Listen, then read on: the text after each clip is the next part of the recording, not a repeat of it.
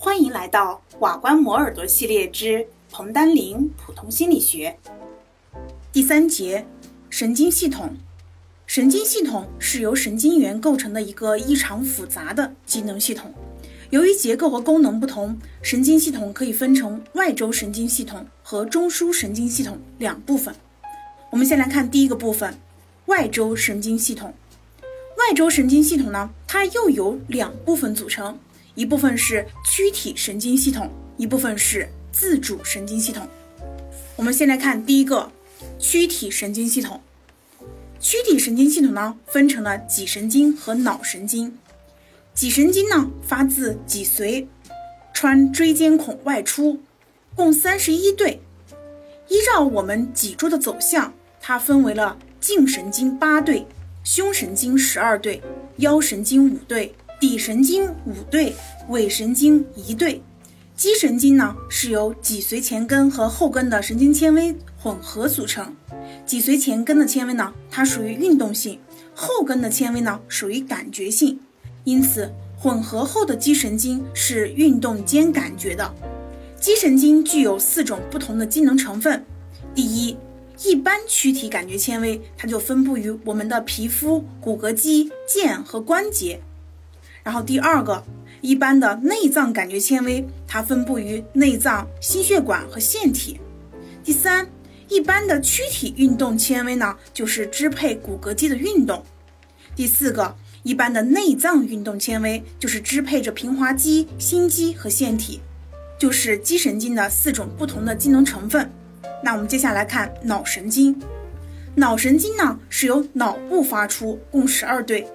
按顺序，我们可以把它分为嗅神经、视神经、眼动神经、滑车神经、三叉神经、外展神经、面神经、听神经、舌咽神经、迷走神经、副神经、舌下神经，共十二对。那么其中呢，第一对、第二对和第八对是感觉神经，分别呢，它传递的是嗅觉、视觉、听觉的感觉信息。第三对、第四对、第六对、第十一对和第十二对，它是运动神经，分别支配的是眼球活动、颈部和面部的肌肉活动以及舌的运动。第七、五、九、十是混合神经，其中呢，第五对三叉神经，它负责的是面部感觉和咀嚼肌的运动。第七对面神经，它支配的是面部表情、舌下腺、泪腺以及鼻黏膜腺的一个分泌，并且接收味觉的部分信息。第九对舌咽神经，它负责的是味觉和唾腺分泌。第十对迷走神经支配着我们的颈部躯体脏器的活动，包括咽喉肌肉、内脏平滑肌以及心肌的运动。同时呢，它还负责一般内脏感觉的输入。以上呢，就是我们谈到的躯体神经系统当中的脊神经和脑神经。那么接下来我们再来看外周神经系统的自主神经系统部分。自主神经系统呢，它是由交感神经和副交感神经两个部分组成，其中。交感支从脊髓的全部脊髓和上三节腰髓的灰质侧角内发出，它借助短短的交通支和脊髓两侧的交感干联系，然后呢，由我们这个交感干神经节发出节后纤维，以支配胸腹部的脏器和血管的运动。副交感支呢，它发自中脑、桥脑、眼脑。以及脊髓的底部，它的节前纤维在副交感神经节当中交换神经元，然后呢，由此发出节后纤维到我们这平滑肌、心肌和腺体。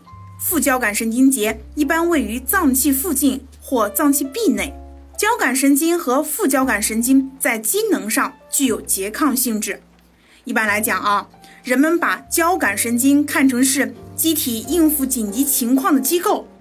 当人们开始挣扎、搏斗、恐惧或愤怒的时候，交感神经马上发生作用，它加速心脏的跳动，下令肝脏释放更多的血糖，让肌肉得以利用。这个时候，它会暂时减缓或停止消化器官的活动，从而呢动员全身力量以应付危机。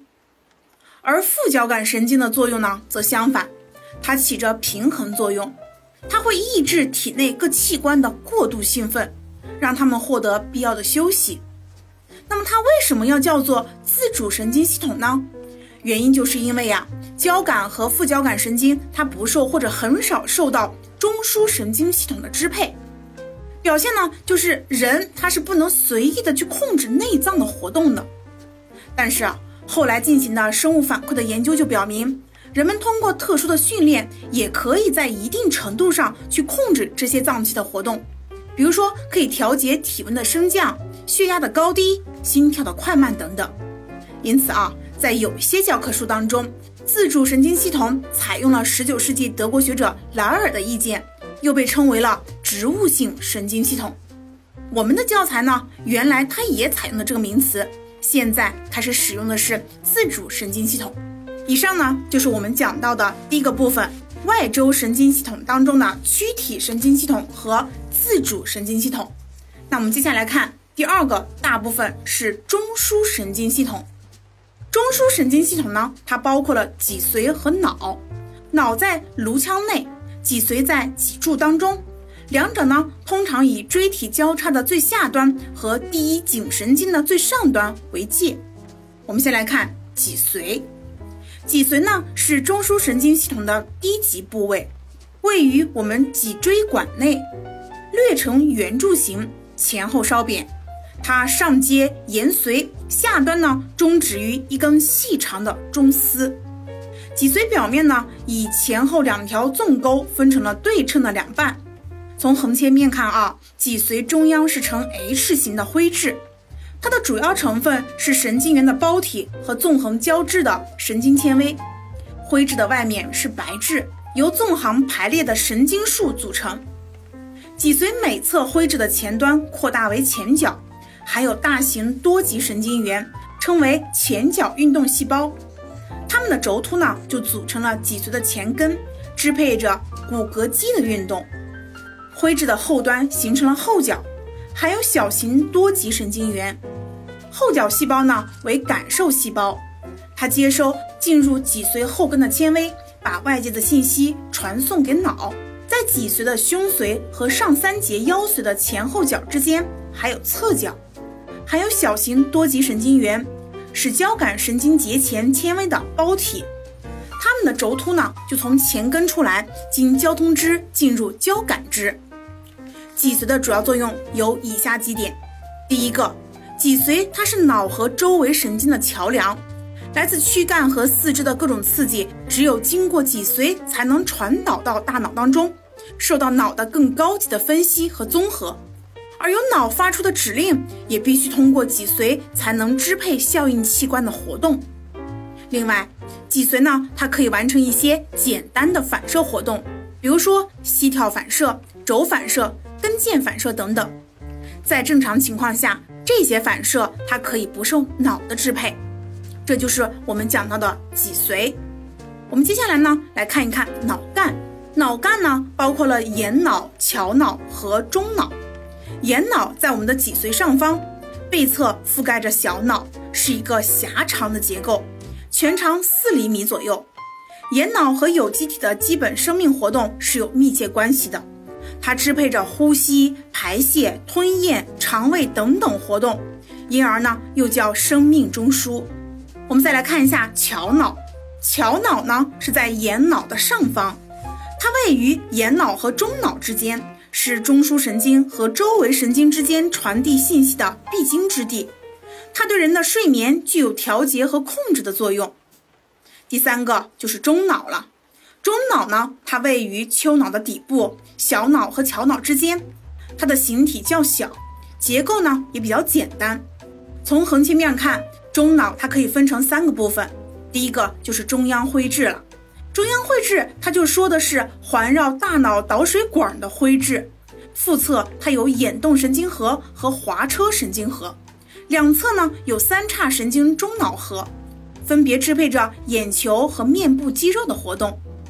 第二个部分就是中脑四叠体，在中央灰质背面，其中上丘是视觉反射中枢，下丘是听觉反射中枢。第三个部分大脑角。其中呢，它有黑质与红核，与调节身体姿势和随意运动有关。如果啊，咱们这个黑质损伤了，手脚的动作它的协调就会受到破坏，面部表情也会显得很呆板。但是如果红核损伤了，病人呢就将出现舞蹈症等等的症状了。这就是咱们讲到的中脑。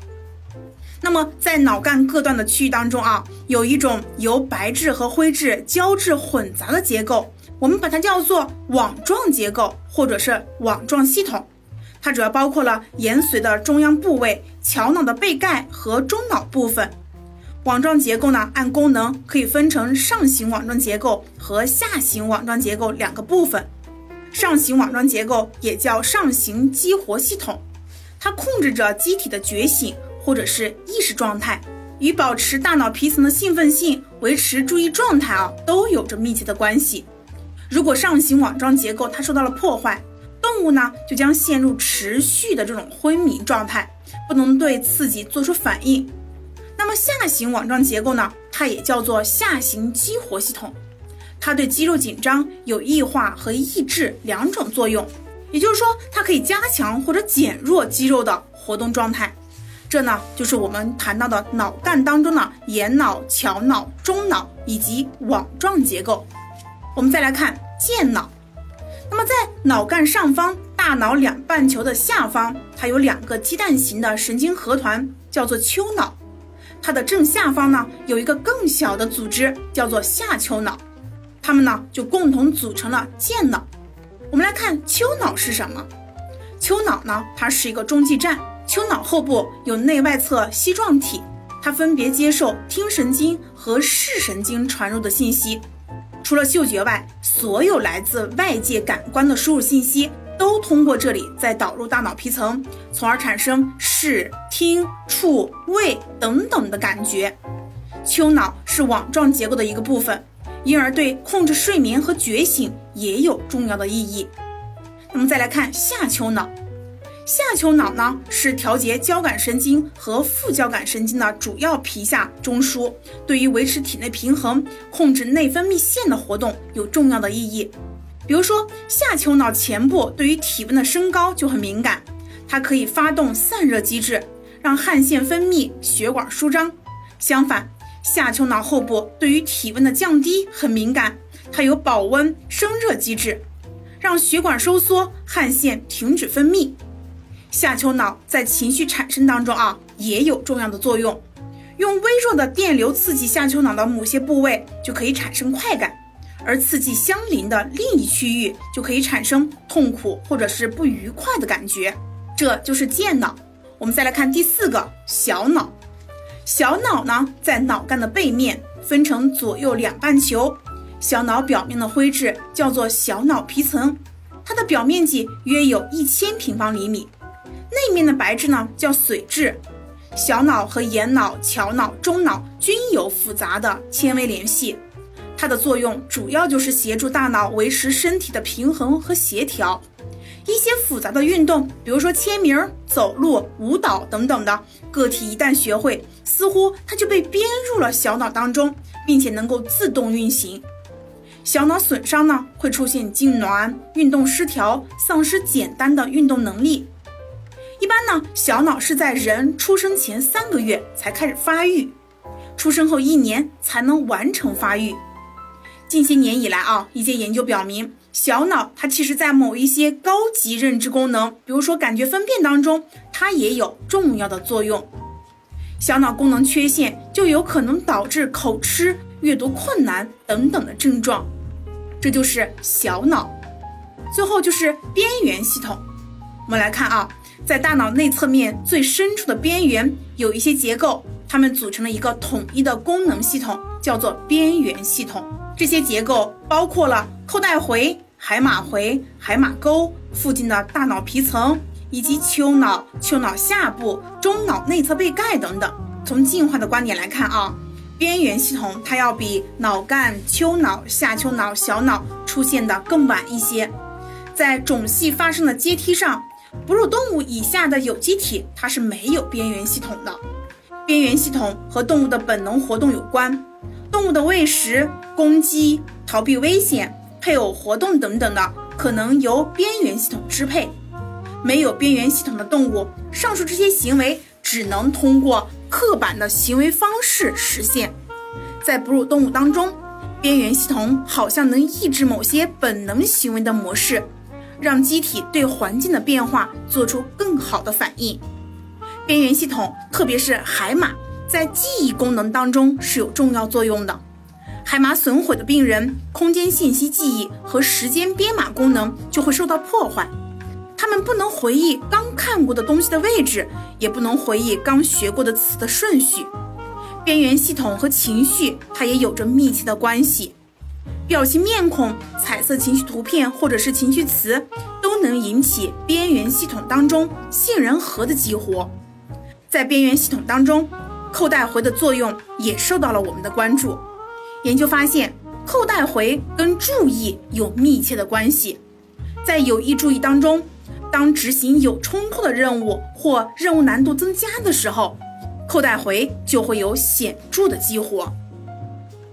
以上呢就是我们谈到的中枢神经系统。那么接下来呢，我们一起来看一看大脑的结构分区以及它的机能。首先，先来看大脑的结构。人的大脑它分成了左右两半球，体积呢占到中枢神经系统总体积的一半以上。重量呢，就大概是脑总重量的百分之六十。从进化的观点看，大脑比脑干出现的要晚，是各种心理活动的主要中枢。大脑半球的表面布满了深浅不同的沟或裂，沟裂间隆起的部分，我们把它称为脑回。有三条大的沟或裂，它们叫做中央沟、外侧裂和顶枕裂。这些沟或裂就将半球分成了额叶、顶叶、枕叶和颞叶四个区域。在每一叶内，一些较细小的沟或者裂又将大脑表面分成了许多回或者小叶。比如说，额叶的额上回、额中回；颞叶的颞上回、颞中回、颞下回；顶叶的顶上小叶或者顶下小叶等等。大脑半球的表面是由大量的神经细胞、神经纤维网、神经角质细胞和毛细血管覆盖着，它呈灰色，所以呢，我们把它叫做灰质，也就是我们的大脑皮层。它的总面积约为两千两百平方厘米，皮层的厚薄不一，中央前回是最厚的，大概有四点五毫米，大脑后端的巨状裂最薄，大概是一点五毫米。皮层从外到内分为了六层：分子层、外颗粒层、锥体细胞层、内颗粒层、结细胞层、多形细胞层。它们呢是由不同类型的神经细胞组成的。其中，颗粒细胞是接受感觉信号，锥体细胞呢传递运动信息。大脑半球内面呢，它是由大量的神经纤维的髓质组成，叫做白质。它负责的呢，就是我们大脑回间、叶间、两半球间以及皮层和皮下组织间的一系列的联系。其中特别重要的横行联络纤维，我们把它叫做胼胝体。它位于大脑半球底部，对两半球的协同活动呀有重要的作用。这呢，就是我们讲到的大脑的结构。那我们清楚了大脑的结构，我们再来看一看大脑皮层的分区以及它的一个机能。大脑皮层机能分区的思想呢，开始于十九世纪欧洲的一些颅相学家，他们根据头部的隆起部位呢，来确定一个人的人格和智力。相信脑它的不同部位是负责不同的心理官能的。之后呢，生理学家和医生们对此进行了广泛深入的研究，就提出了不同的设想。其中呢，就以布鲁德曼的皮层分区图为大家所公认。根据前人的研究成果，我们可以把大脑皮层分成了以下几个机能区域。第一个，初级感觉区。初级感觉区呢，包括了视觉区、听觉区和机体感觉区，它们分别接受来自眼睛的光刺激，来自耳朵的声音刺激，来自皮肤表面和内脏的各种刺激等等。它们是接收和加工外界信息的一个区域。那我们先来看一下视觉区。视觉区呢，就位于顶枕裂后面的枕叶内，属于布鲁德曼第十七区。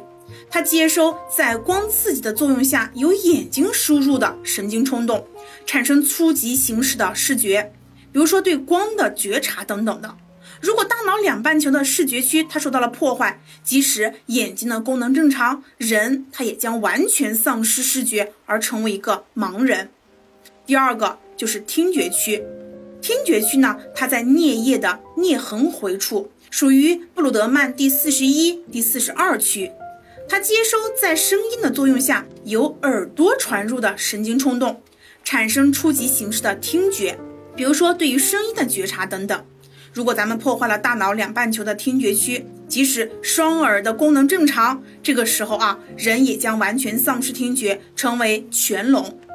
第三个就是机体感觉区，机体感觉区它位于中央沟后面的一条狭长区域内，属于布鲁德曼第一、第二、第三区。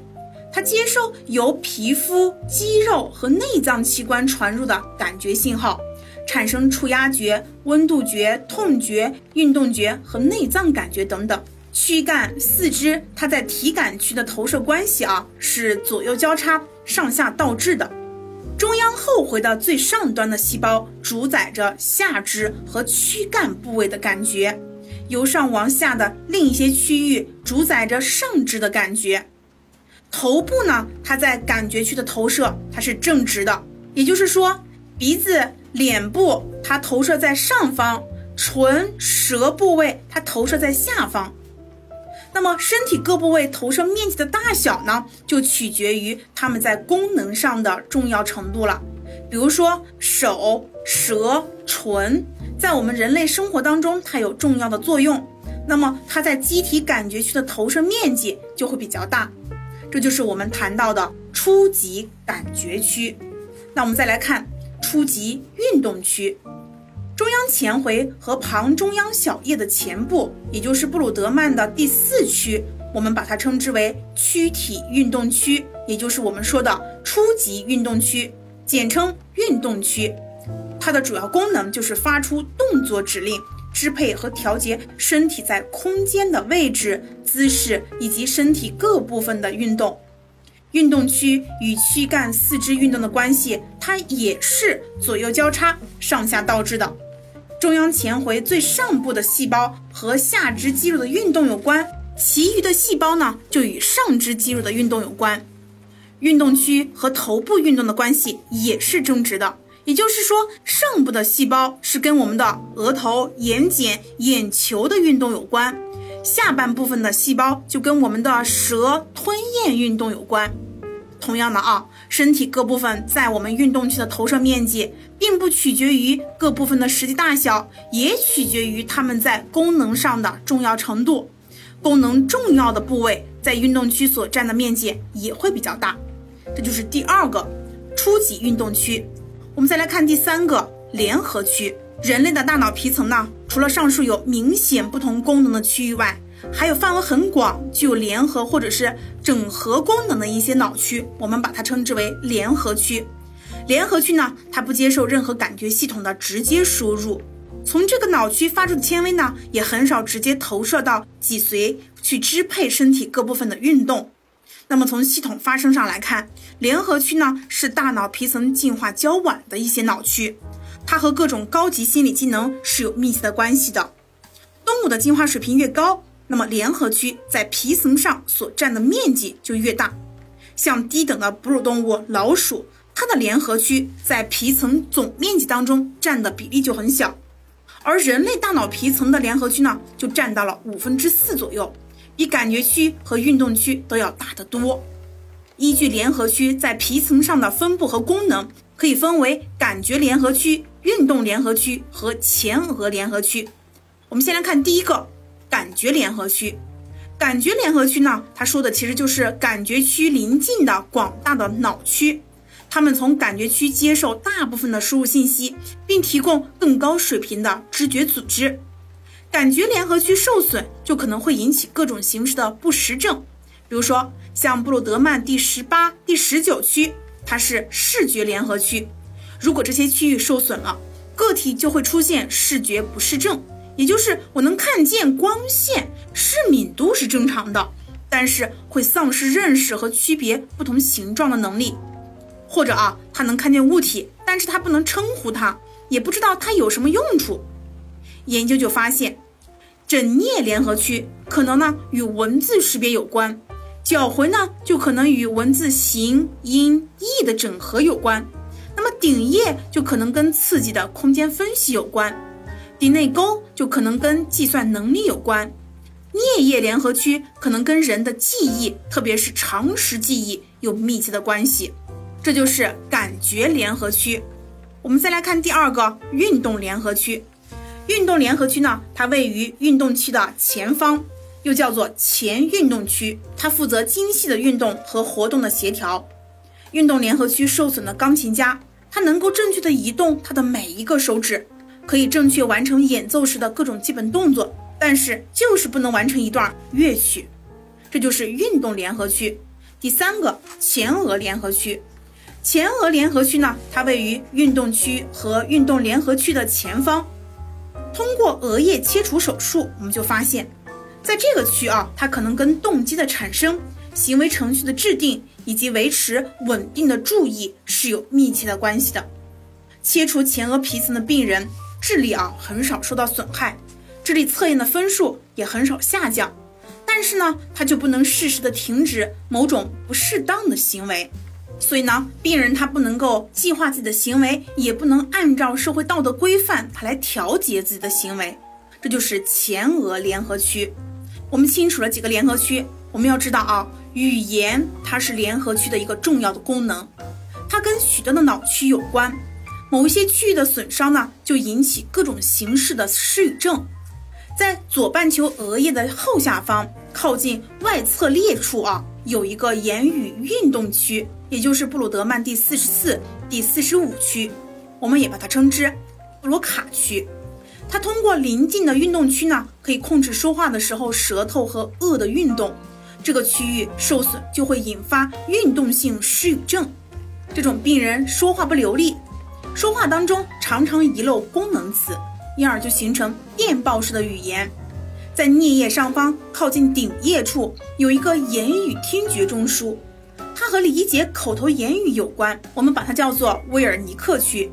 损伤这个区域啊，就将引起听觉性的失语症，也就是病人他不理解口语单词，不能重复他刚刚听过的句子，也不能完成听写活动。另外，在颞枕叶交界处还有一个词形视觉中枢，损坏这个区域呢，就可能会引起理解书面言语的障碍，病人看不懂文字材料。产生视觉失语症或者是失读症。